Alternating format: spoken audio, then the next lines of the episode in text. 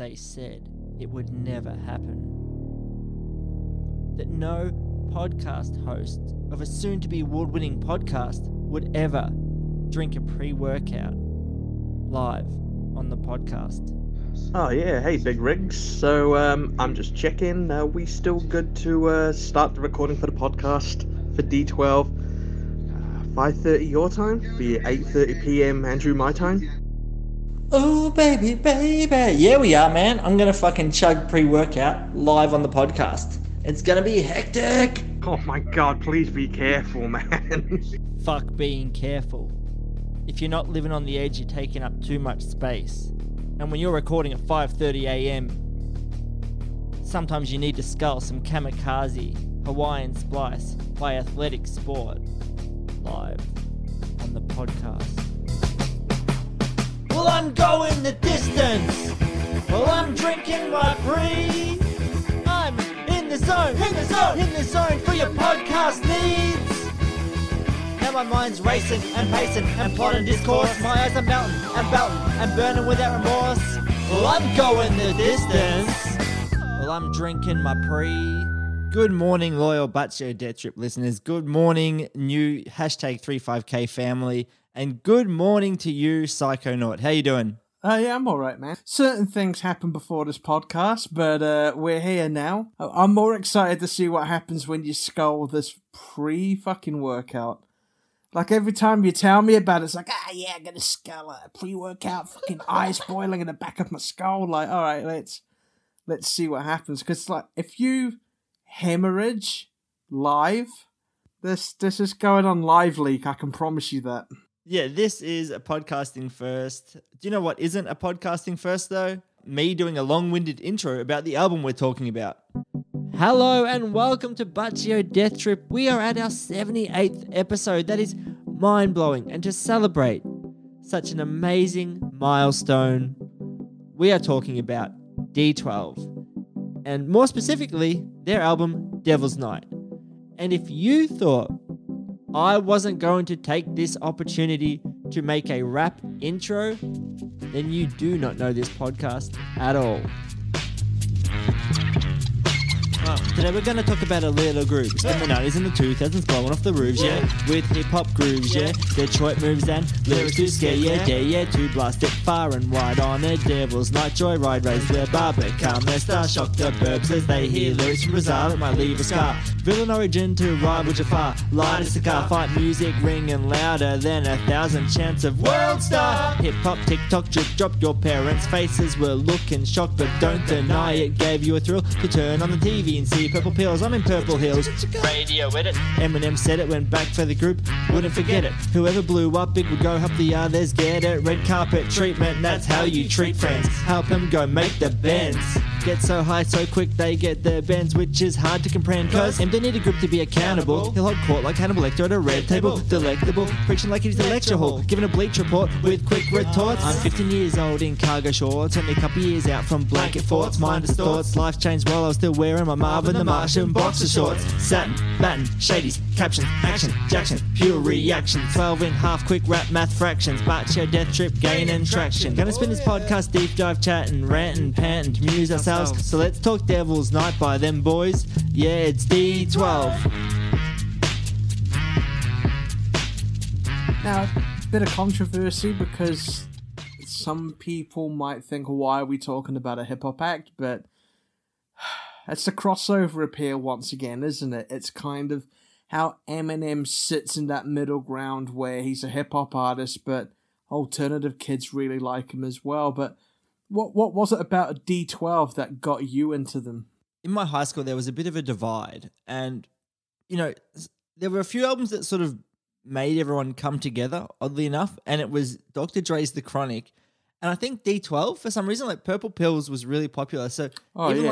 like guys used to be gruff and a bit and bully people were really into it one of the few times i was like really early on something was i was really early on uh, south park and eminem still things I really like today because I heard my name is somewhere and then I was able to download the album and burn it and, and I there's a statute of limitations yeah I can say this I would burn it and sell copies of uh, the Slim Shady LP all through my high school. Oh yeah, you know, uh, you know, Marshall Mathers has made his fucking money back off that album, man. So you don't have to worry about that. You've well, yeah. I was spending most of my weeknights on Microsoft Publisher, printing off those covers and you know cutting them out and slipping them into the CD trays, and I would sell it for ten dollars a pop.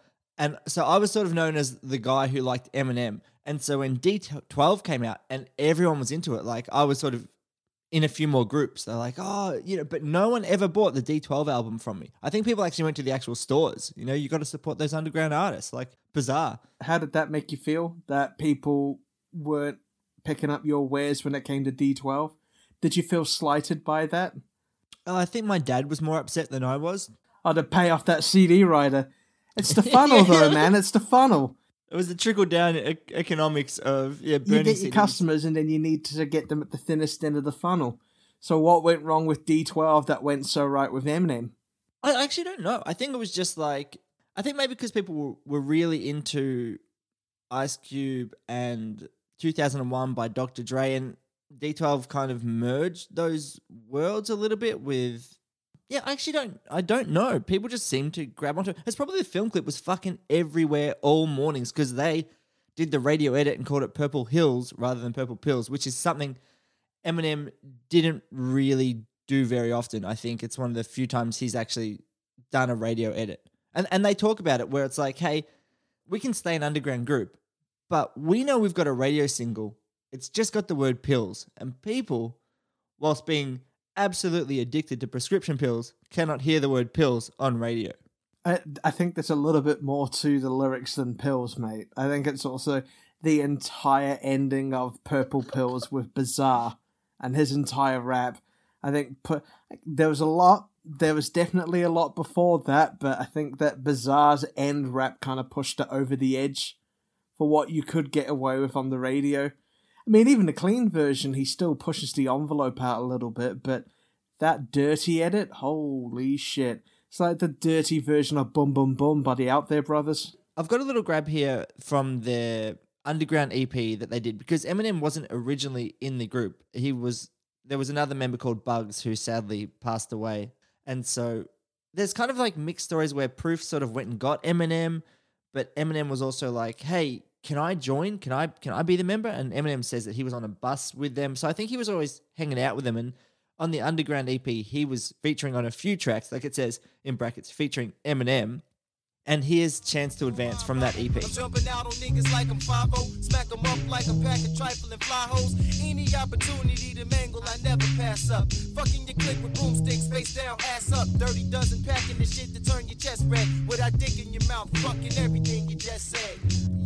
Yeah, yeah, bitch. Coming to a block near you with dirty dozen. Nasty like a stink slut bitch with 30 husbands. When I was five, I was already fucking and playing X-rated cassettes and Teddy Ruxpin. So you can hear it's a, it's much more like you know Wu Tang. You can hear the underground influence. So that, let's say you've written a big song like Purple Pills slash Purple Hills. It's like, well, do we want to make that leap and try and you know take the next step and get some fucking money because Eminem, the classic story, had blown up and was coming back for D12. Like he made Shady Records more or less for them so they could get a deal and and release this album. Yeah, I mean, I I liked Purple Pills. I, I it's incredibly catchy, but let, let's not discount the fact that Fight Music was an equally good song. But unfortunately, like a lot of songs around that time, it was it was definitely the wrong time and the wrong environment because Fight Music came out around the September 11th tragedy. And around that time, everybody was very, very cautious, walking on eggshells, what they can do and what they can't do. And I reckon these and and a Trump-led presidency, I know, and you could probably, you know, I think I'm sure you'll agree as well.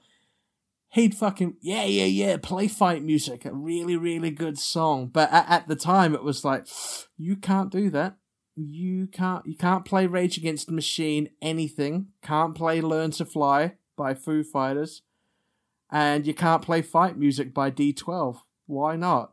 Oh, because it's aggressive, which I really don't get. The kind of strategy was, you know, release this big single and then actually release Fight Music, which is a fucking great track because anytime that and it's very much an Eminem thing. When it's pointed and they've got something to say, then you can you can actually hear the flows come a lot better and it stays on track. So Revelation, Devil's Night, Fight Music, all really good examples of that. But Em said, you know, you release the the real big pop single and then you go for something a bit heavier, underground, aggressive. So they're like, oh, you know, that might bring in those more hardcore hip hop fans. But people just didn't want to listen to aggressive music at that stage. I, like whether that's sort of radio being afraid or it's actually the gen, the feeling amongst or whether that's the feeling amongst the general public. I don't know. I kind of have to disagree with you on that one. I don't think we, as a listenership, were afraid to listen to aggressive music because I- I'm sure a lot of listeners will agree that sometimes listening to the most aggressive music is a form of catharsis. You know, like chuck on like some lightning bolt, or you know, you could chuck on some Sepultura, and it's um it's kind of purifying, which I know is a real new agey bullshit thing to say, but it is that form of catharsis. I think it was the radio that were being overly kind of sensitive, which which is, you know, I got to be careful with my words here, one hundred percent. But I think radio felt that people would be upset if aggressive music was played, but I also seemed, I also feel that they didn't care about the listenership. They cared about those Ned Flander types that went through videotapes to see if someone accidentally swore or something like that. And it was more the sponsors, oh, you know, we're not going to play any aggressive music and we're going to ban all of these songs because, you know, for the public interest. Like, bullshit. For, the, for your sponsorship. Because if you play the wrong song and someone complains, and you know around that time that a lot of people w- would be up in arms about that shit. They're going to lose sponsorships. So I don't think it was the case of of the sensitivity shown towards the listeners. It was more the case that they didn't want to lose money. Kind of wrapped up in that. When you said there's some catharsis around, you know, aggressive music, maybe we should start our own sort of wellness retreat. And you know how some people go on this like, oh, it's a seven day silent thing and we eat really clean and we, we just do not speak and we just listen to this drone. I could Do not coffee think of, enemas. yeah, I could not think of anything worse. Like, don't leave me alone with my thoughts. Like, I've spent the last 36 years trying to avoid these fucking thoughts. And we should start a wellness retreat where it's like really just noisy. There's like tables full of like noise pedals and contact mics, and you can just like make loops and it's just chaos and people are drinking. It's, it's basically a huge party, is what I've realized. Yeah, yeah, yeah. So basically, so all you've done is basically summed up. You can beat that one out. I'll have yeah, to yeah, that out. You know, but I kind of fuck. It's kind of yeah, tr- yeah, it's golden. It's true. But you know, for the sakes of the sensitivity of the listenership of Batcho Death Trip, we're gonna edit that. We're gonna ban that. You know. Um, because I'm not well versed on D12, so I'm I'm hoping. Well, I know for a damn fact you're going to be taking the lead on this one. So, did Eminem know D12 when he was coming up through the Detroit hip hop scene? You know, around the time when he dropped Infinity and stuff like that. Okay, so I like I love Eminem. I think Eminem's one of the the greatest artists of definitely our generation. I think he's an absolute genius. Uh, when you read his lyrics and, and you, you see his output, it's fucking incredible. And I don't mind this album. Like I have been listening to this album for two months now. Really, really solid. Hold on, I don't mind the album. I've been listening to it for two months. I don't mind it. Well, Where's No, where's well, your dedication? Where's your conviction? No, no, because this is the thing. I put it on and I was like, wow, this is a lot better than I thought. And then I put it on a few more times. I was like, is it? And then I put it on again. I was like, this is great. It's really, really broken up by skits and really stupid skits. So just as they're getting on a roll, it's like another dumb skit about like, you know, Bizarre farting. And, and I'll get into this shit later. Oh, and here's a shocking revelation for you. I've been skateboarding a lot. Like, I am, you know, midlife crises, they just pop up at you, man. You never know when they're coming. And I have been pretty much exclusively skating to D12. I'm pretty sure the midlife crisis started when you ended up becoming a joghead. yeah, yeah. Oh, I could imagine. Oh, it depends how much the uh, pre-workout is, but we digress. I would find myself going to D12 World and listening to Get Up because I love this flow. Ready, set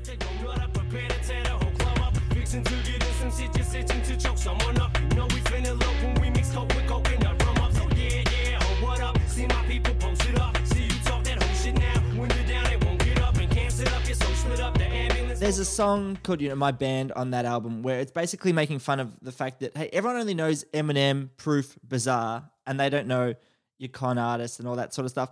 And I'm like, no, I know way more than that. Like, I'm in deep. I follow this whole thing.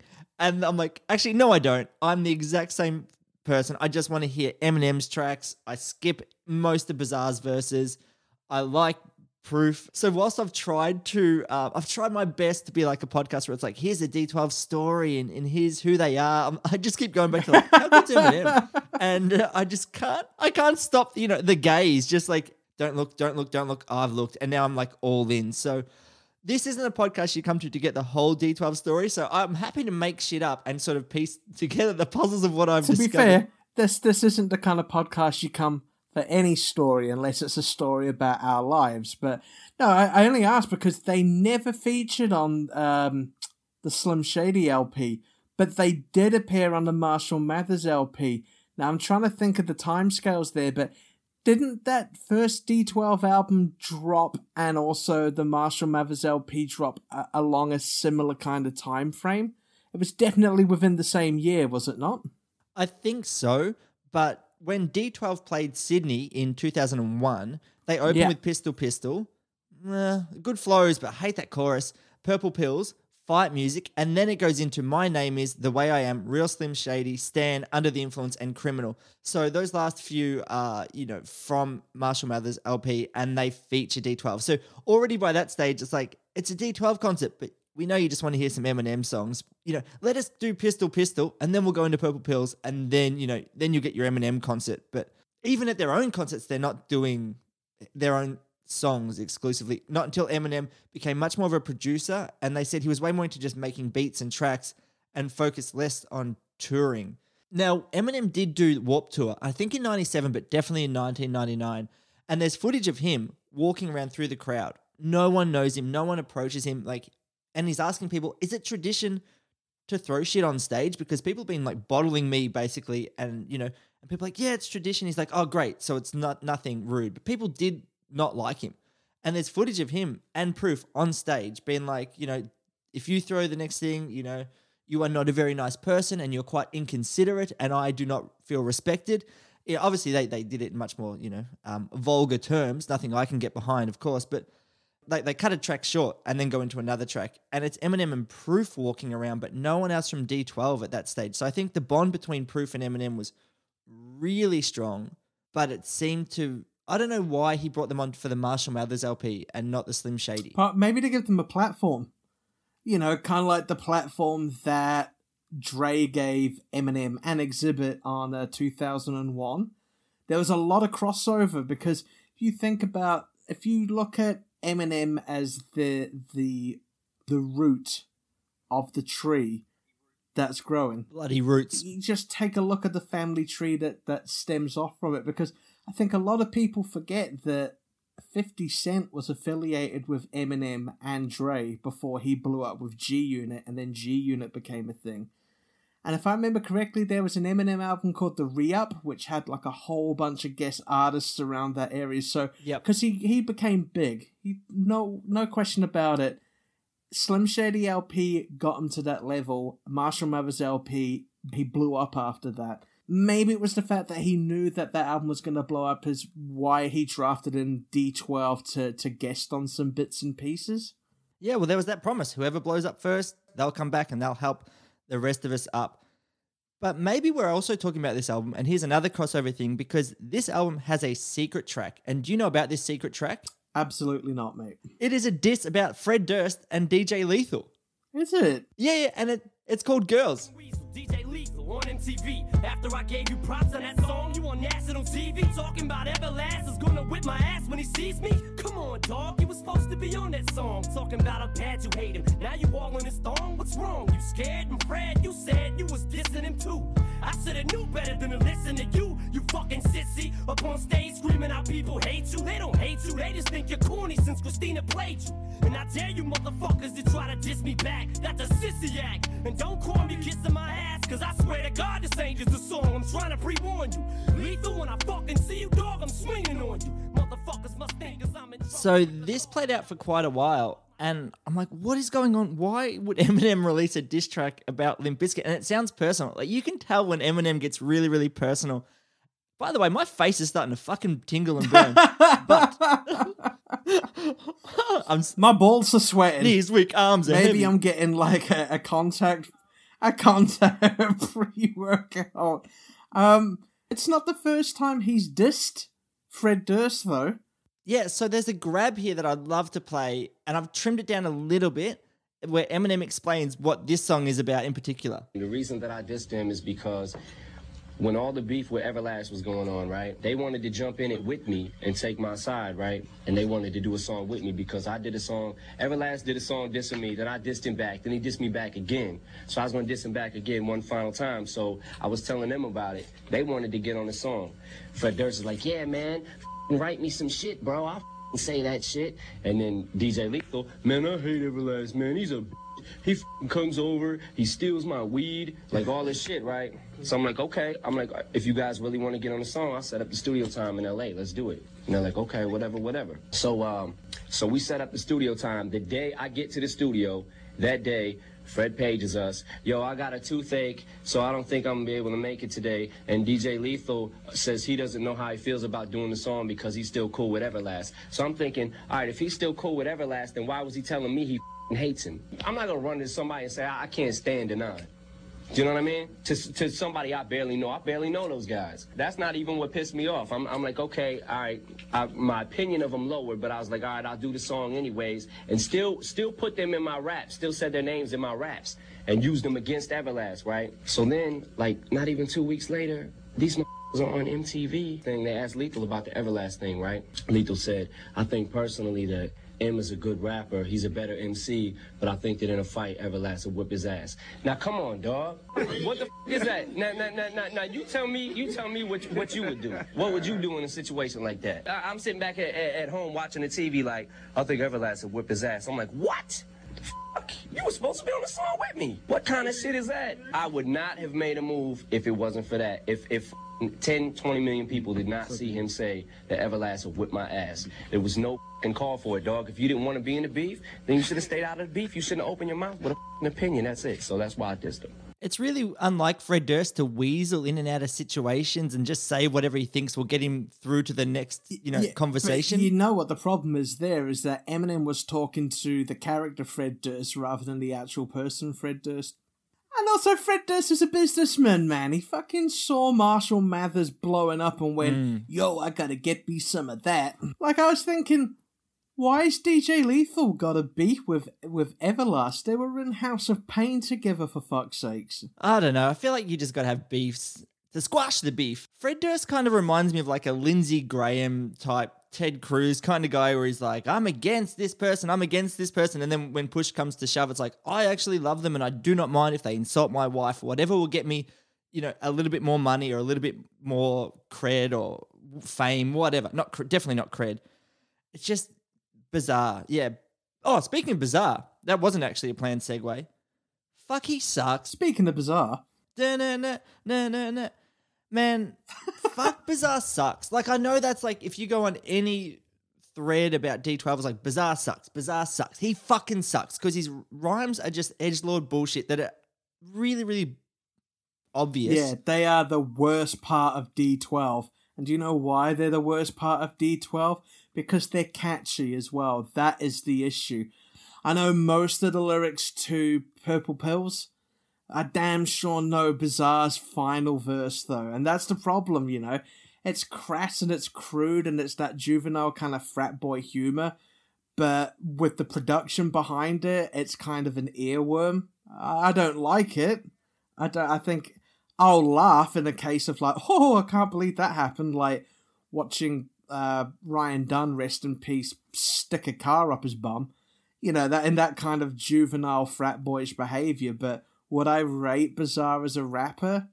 I'm gonna I'm gonna take the fifth on that one, Reese, so I don't end up getting a diss track written about me by Eminem. Even if Bizarre wrote a diss track, it'd be the slowest, fucking least fluid rap you'd ever hear. He just fucking sucks. And the worst thing is, like I've always had this idea for a fish and chip shop, and it would be called the world's worst fish and chip shop. And when people go in and there's shit, it's like, yeah, what did you expect? I, like it's in the name. But also, if they're really good, it's like, yeah, that name just sort of pushes away the the fakers and the haters and shit. And people who know actually know it's really, really good fish and chips. Like I've always had that idea. So what you're saying is post-ironic fish and chips. Yeah, that's bizarre. Bizarre was like pre post ironic, where it's like, I know I suck. I know I'm the worst. And my flow's really shit. And I say things to get a reaction. And by you reacting, he's like, oh, I got you where I want you. But it's like, it's so shit that I kind of have to react. And the only skit that I've ever laughed at on any Eminem or D12 album is the Steve Berman one, where he just says what we're all thinking. Hey, Steve. Uh, Vanessa said you wanted to see me. What's up? Marshall, I can call you Marshall, right? uh, sure. Good. Sit the fuck down for a second. Okay. Do you just fucking hate me? I hate you. What the fuck have I ever done to you? Your last record, we got lucky. This D12 album is fucked. What's wrong? I don't want to rape my grandmother. I don't want to have sex with pit bulls. I want to roll on dubs. I want to throw bows. I want to rock Prada. rock Prada? And who the fuck is this bizarre guy? What do you mean? Do you need a CAT scan? Where the fuck did you find this guy? I, I mean, I've known him for like. This album's never coming out. Steve, you've only heard one song. Fuck you! Get the fuck out of here! Yeah, who is this bizarre guy? And I just imagine bumping into him on a Sunday morning at brunch and he's like, oh man, I got fucked up last night. And then you, you're just like, oh, what happened? It's basically like the rap version of Alexander and the terrible, horrible, no good, very bad day. It's like, oh, you're at a club and what? Your grandma was there and she was doing what? And now she's got what? Venereal disease? Oh man. And then they did what? Oh, that's terrible. And then a dog came in and what did it lick? You know, it's just like this constant escalation of just like unbelievable, boring shit, you know? Like a dirty version of uh, there was an old lady who swallowed a fly. that is basically what Bizarre's doing, you know. And it's just like, all right, cool. And he just rather than just bow out, he's like, oh, and and then and then this happened, and then this happened. He's basically got one trope, which is I had sex with a family member. Okay, whatever. Like if it's consensual, I don't, I don't know. Legally, I don't know where we stand on this. Maybe I should. oh no, it's illegal. But- it is definitely illegal. yeah. it's a pre-workout talking, man. And an aberration towards humanity, like you pre-workout in it. But I thought about Bizarre. I'm like, bro, if you're gonna, if you've got the platform, you've got the mic, you've got the time. Fuck, it's hard to talk with a throbbing head. I'll tell you that. Is it normal for your teeth to fall out in a podcast? I don't know, man. I've been worried about the color of the blood coming out of your nose. It's not normal. And I thought, Bizarre, why don't you write a rap about an actual degenerate group of subhumans? And if you're not going to do it, I guess I'm going to have to fucking do it. So rather than rapping about rooting family members, let's fucking take out some people who actually deserve it. I'm fucked in the head. My logic is bent, I'm only here to torment. Deposit your rent, fuck you lifelong. I'm a piece of human shit, I'm a real estate agent. What you gonna do about it? I'm a dog, I'm useless. I didn't finish high school, but I didn't wanna work a trade. These hands aren't made for blisters, they're made for fisting you. It's amazing that I don't have fecal matter on my leather shoes. I don't reply to emails in a timely manner, spending all of my money on bronze self tanner, drenched in hair gel. But you can't tell that I live in a granny flat behind my mum's, but it's cool cause she pays for my foxtail. Tell you the time for the open inspection. Hope my cheap suit distracts you from the fact that I can't maintain an erection. A dereliction of duty perfection excludes me. My sexual protection is my dogshit personality. I'm the living, breathing human form of pure banality. Don't bother me, I'm the top percent of malcontents. I'm the worst of the worst, I'm a real estate agent. Cutting.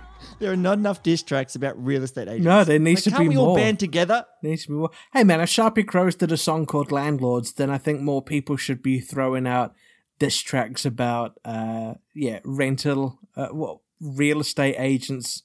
What about property management companies? Can we can we get, you know, lump that in as well, mate? Yes, Yeah, like, body don't care about your corporates. Everlast. Body Yeah, corporates. body corporates. Oh, I took a shit and the body corporate said do something with it, so I ate it. I motherfucking ate it. Do you know it's it's actually kind of hard to write a rap about something you don't care about because the things I literally don't care about, they don't come to my mind. I think by like stating you don't give a shit about something, you you you have to because there are so many things that I would never even think about because I literally don't care. Like I do not give a Oh shit about. God, I am fucking loving watching you as the pre-workout courses through your body, man. This is a whole new level of big rigs, man. This is hy- I've never taken pre-workout and just sat down. hyper. No, what's it?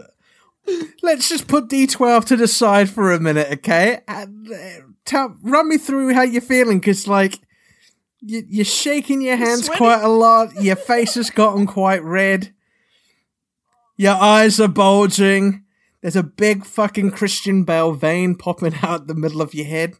This is the reason I don't tell anyone what I've been up to. We're like, oh, I haven't seen you since high school. What have you been up to? I'm like, oh, just sculling pre-workout and sitting on a chair at 5:30 a.m. talking about D12. Pretty much as you'd expect. it's probably the reason you don't do drugs. You don't need to. You're like the weird Al of random fucking course shit, you know? My hands will not go go below my chest. Like I just want to like be up here. Um, it's weird not to be sprinting around. know, there's you a know, but lot of jazz hands going on, mate. lot of jazz things you hands. do for podcasting. You know, um, I before before we go into some uh, some more heavier stuff regarding D12, um, shall we play an advert? yes, I don't want it to be in poor taste that we talk about Proof's death and uh, oh, here comes an advert. So why don't we uh, why don't we play an advert while Reese sorts himself out because he's starting to climb up the walls. Oh, I thought you were going to throw up I'm then. basically Christopher Walken in that Fatboy Slim video right now. Christopher jogging, mate. That's what you're doing, man. Christopher sitting talking shit.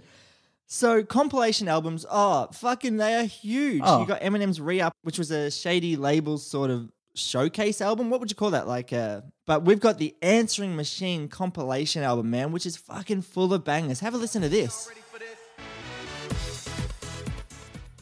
It's getting hot in the northern hemisphere, and we at Rudiger Records have the tracks to get your summer cranking.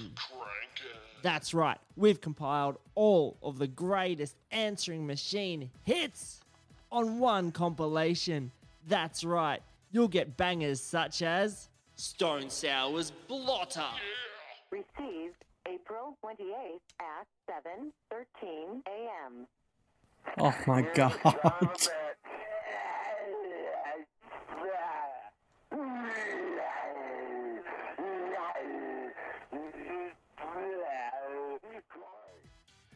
the classic Eminem's Paul. Um, what's going on? It's Paul. Um, Dre gave me a copy of the new album, and I just fuck it. Oh no, he didn't. We've got something for the more sensitive souls. Ben Folds 5, your most valuable possession. 6:49 a.m. Friday, November 20th. Good morning, Mr. Ben. It's uh, about 6.30, Winston-Salem, North Carolina. Uh, just laying here in the bed, half awake, half asleep, thinking about you. Um, Some people say that these answering machine messages slow down the flow of an album and are totally unnecessary. But we say to them, have you even heard Beastie Boys' The Maestro? Well, Paul, this is Aaron. You can kiss my ass, but I'm interested in you anyhow. I'm just interested in the B-boys, so fuck you, my man. Cool. Order now to ensure that you get your copy of this great answering machine message compilation disc from Rudiger Records. We've got tracks from Sonic Youth, the Avett Brothers, They Might Be Giants, Dr. Dre, the Notorious B.I.G., They Might Be Giants, and Interpol. And of course, we have the ultimate answering machine message. Fred Durst on the singer of Taproot's mum's answering machine message when he heard Taproot may not be signing with Limp Bizkit and Flip Records.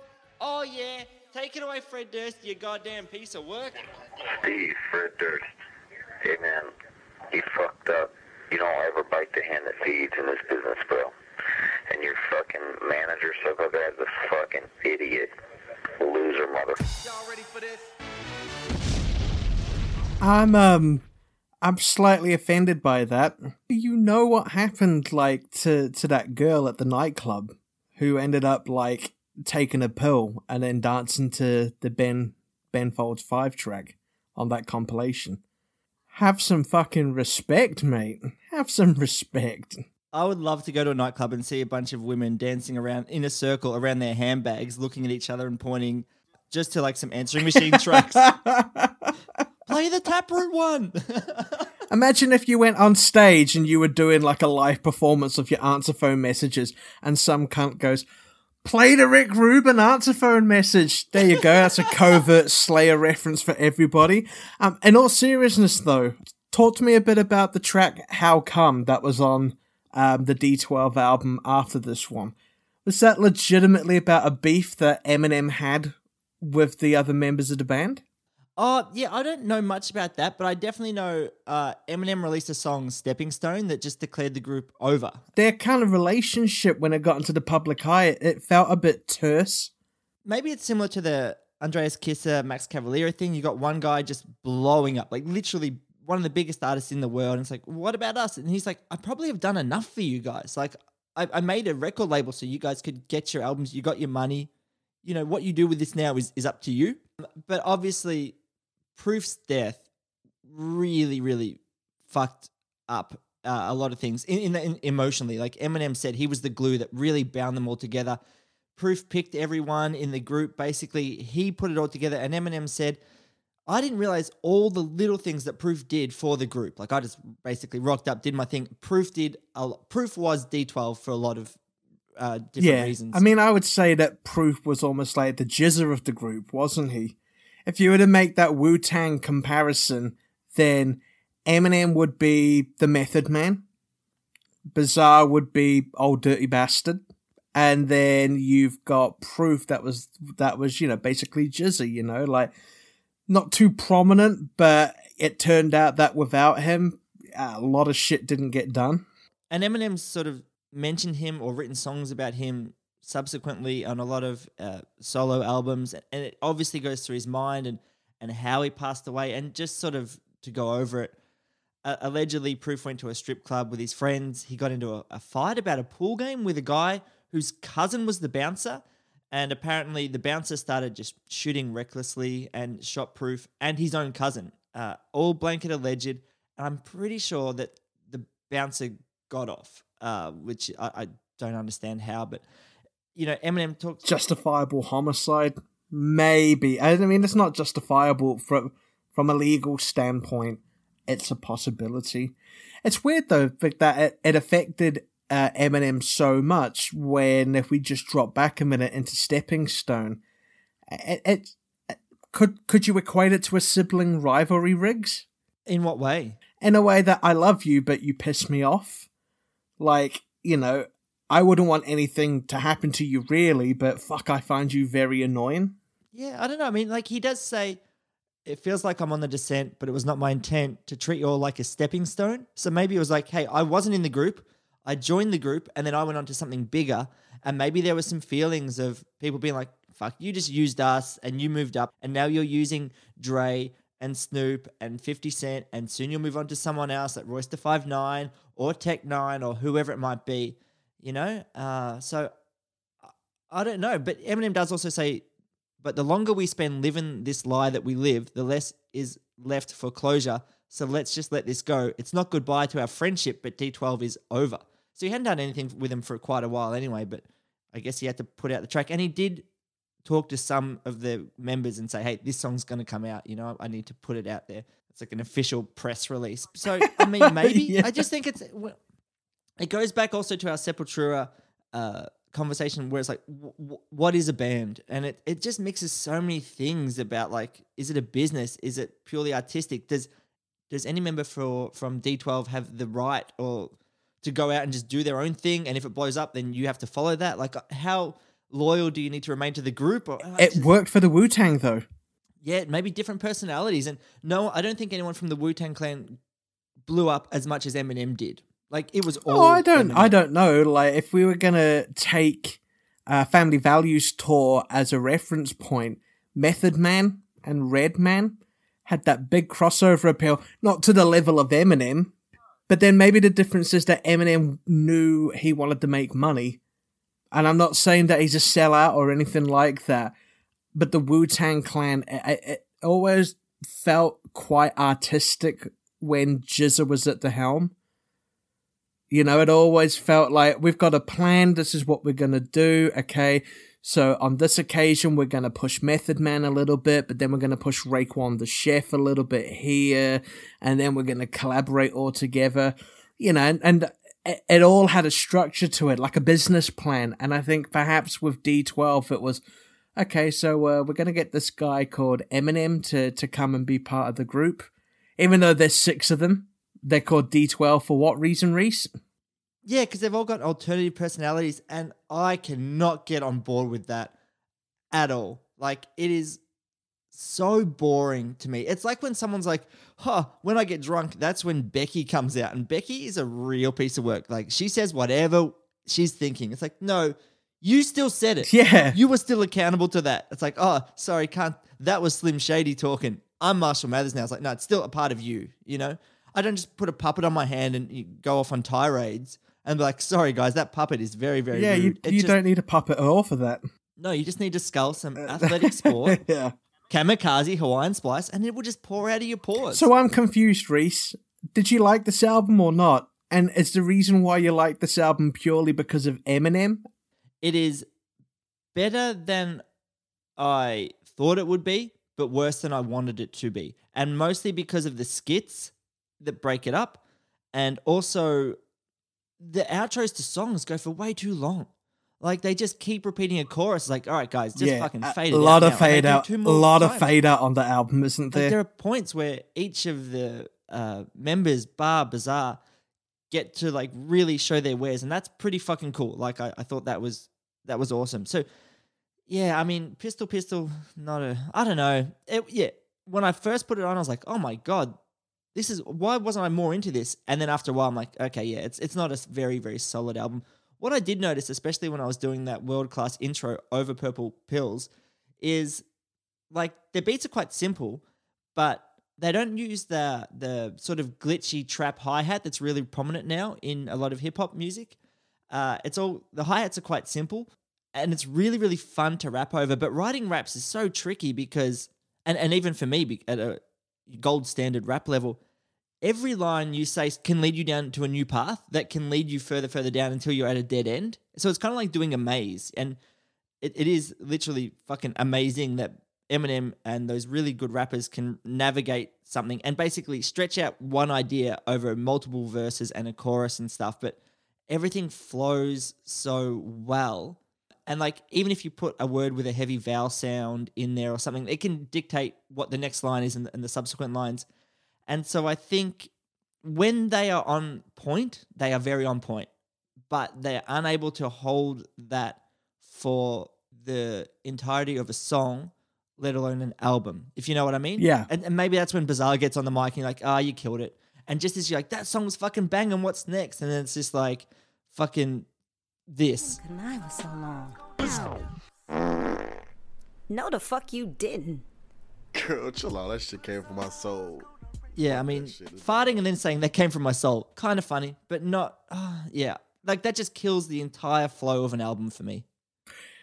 So, in summary, the album's better than you thought, but it's not as good as you wanted it to be. And primarily, it's Eminem's involvement in it that's that's that draws you to it.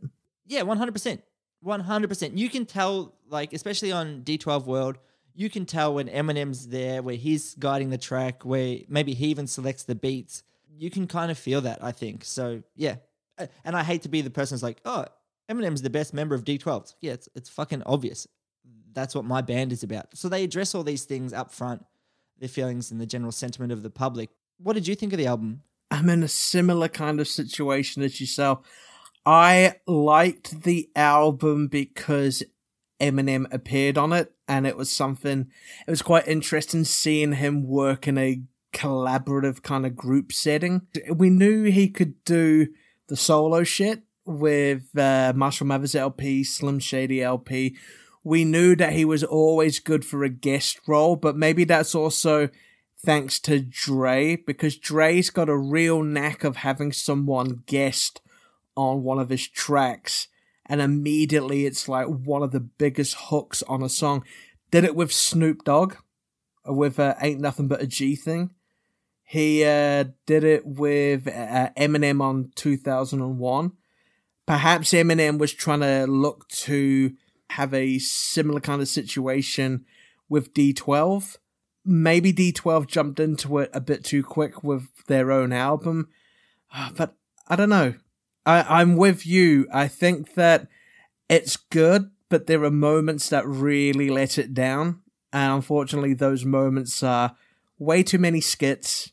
I think that if you can't finish a song, like like almost every song on that album's like a fade out. You got a problem there with production, or you got a problem there with kind of placement, uh, stru- song structure, should I say? Yeah, definitely.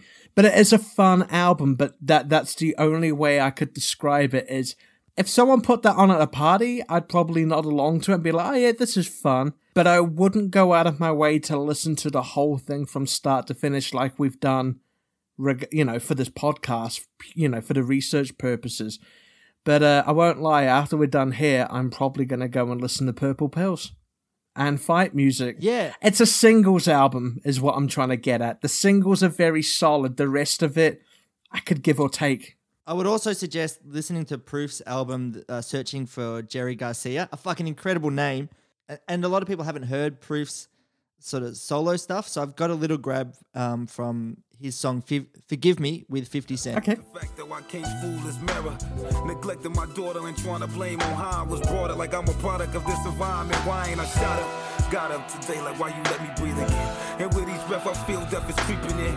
Thinking sin is a winners and I'ma finish last. My pen and pad record my life as each minute passes. Past minutes I shook sin and shook drugs. I did right by you, but still you took buzz. Then caught me in the dormitory, fought me for not knowing through the dark streets. You walked me, talk to me. It's a really good album. Give Searching for Jerry Garcia a listen. I, I don't think it's on Spotify in Australia anyway. I think it's all on YouTube. But Before we go on to the game, because I'm sure you've got a game for me today, you always do. You're like the jigsaw of nu metal. Um, we've got a, uh, I've got a, a question from a listener, and I, I, I think you being the superior Eminem fan, I'm going to direct this question for you. So it's from Braden, and Braden asked, "Do you think if M didn't bring them out?" He wouldn't have got as much respect in the rap game as he has. By them, I think D12. So again, Reese, Braden asks, do you think if Eminem didn't bring D12 out, he wouldn't have gotten as much respect in the rap game as he has? Reese, your thoughts. Hot take. Now, on the on the on the pre-workout, go. Fucking, Yes or no? I mean, he, Yes or no? I think it's another string to his bow, isn't it? Um, yes or no?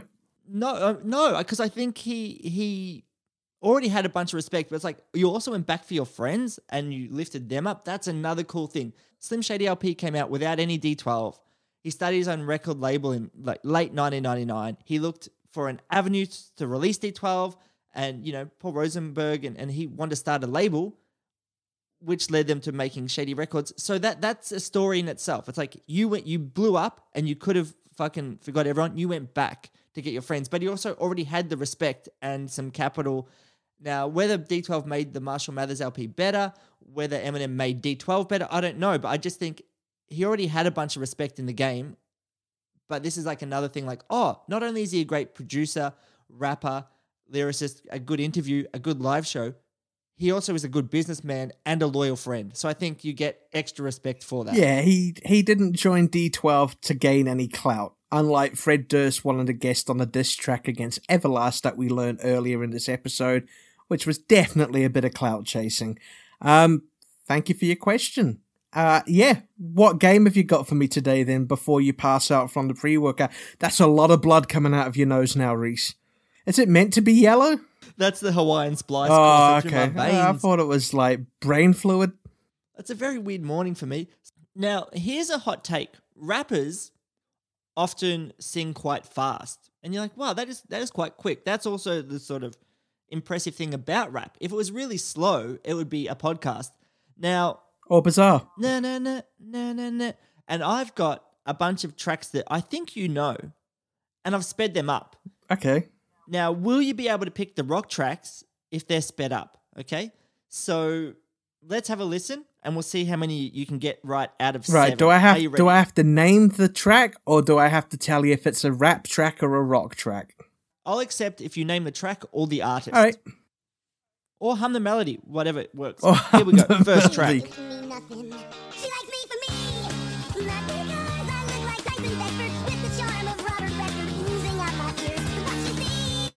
Well, I know it's a punk band, but I've no idea who that is, man. I want to say like New Found Glory or something like that. No, that's Blessid Union of Soul. Hey Leonardo. I've never heard that song before in my life. You haven't heard this? Nope, never heard it. Oh my gosh. Someone didn't dance uh, at my year eight social. Someone's kind of glad. Someone would have been awkward if they did, mate. Who invited this guy from Leeds? this is fucked. What's this cunt doing? He's just stood there nodding along. Welcome to what happens when you get older. You go to a nightclub and you don't know what fucking song they're playing. Did he have to wear a trench coat? I know you know this song. I know it.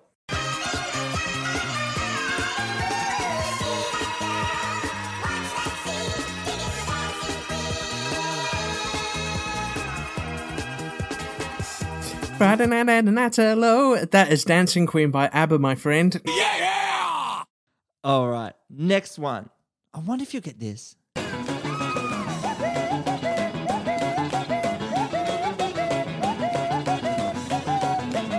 Oh god, I've forgotten the name of the band now. Uh, isn't it the uh It's Woohoo. Yes. But it's the, the band the three four five six. Oh, you were so close. But One, two, three, fours. the five, six, seven, eight. Yeah. yeah! Ah, okay. But well done. You got that. That this is the song.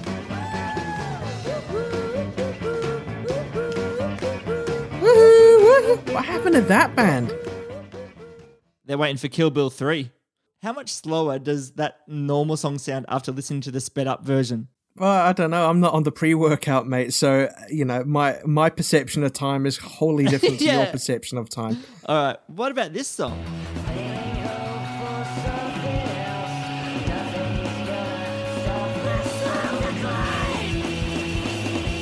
Oh my god, what have you done? I'm expecting a WhatsApp message the moment that he hears that. That's Slow Decline by New Zealand's greatest post-punk band or noise rock band. Delete as appropriate. Uh, God bows to math. If you haven't heard it, here's the slower version.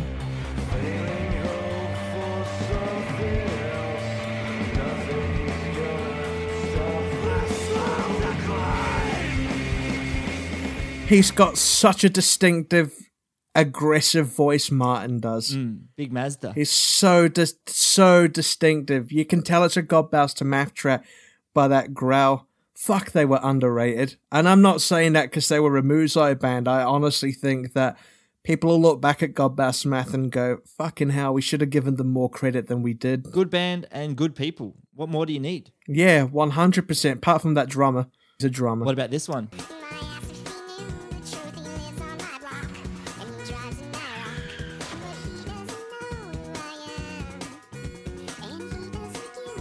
That's a preteen dirtbag by Wheatus. The slowed down version's called a teenage dirtbag. Well done, man. Fantastic. I uh, the cover band at my year 12 graduation actually opened their set with that and my parents slow danced to it to celebrate, you know, their their eldest son uh, their firstborn graduating school. It was amazing. And I was wearing my bikini inspector hat. Here we go.